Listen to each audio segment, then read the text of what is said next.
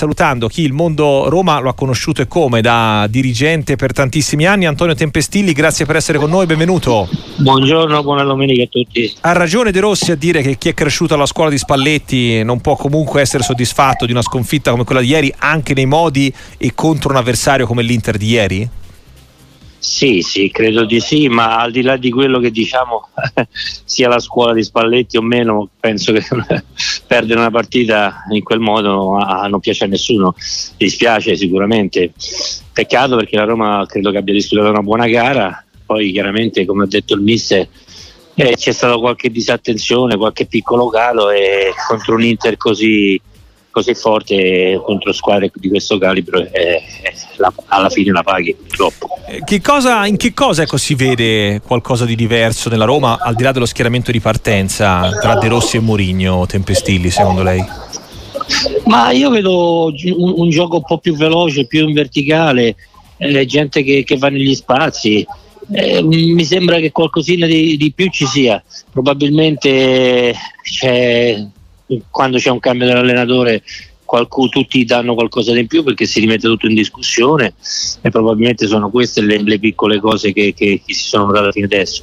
De Rossi è un allenatore che secondo me avrà un futuro importante, un ragazzo intelligente, sicuramente ha toccato le corde giuste, al di là del fatto che poi comincia ad avere a disposizione tutta la rosa, questo, questo, questo è fondamentale.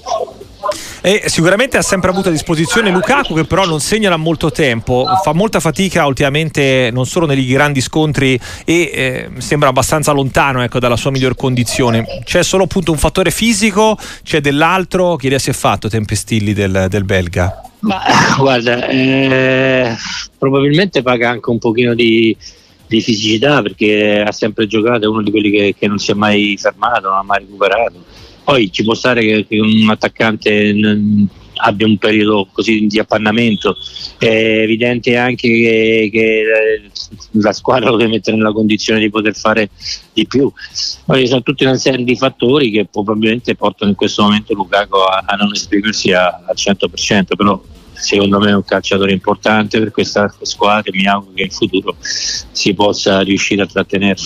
Abbiamo rivisto anche un Pellegrini formato nazionale, come non si vedeva da un po' Tempestilli? Ma guarda, io sento molte critiche su questo ragazzo, su questo giocatore. A me francamente dispiace perché è un ragazzo che tiene molto alla, a, alla Roma, al club, è un ragazzo che ha delle ottime qualità. Eh, purtroppo quest'anno ha avuto dei, degli infortuni che non hanno messo in condizione di esprimersi al meglio, però se discutiamo Pellegrini eh, allora è finita, eh, voglio dire, eh, Pellegrini è un giocatore che sicuramente sta bene, ti può dare qualcosa in più eh, e io mi auguro di avercelo sempre nella squadra mia.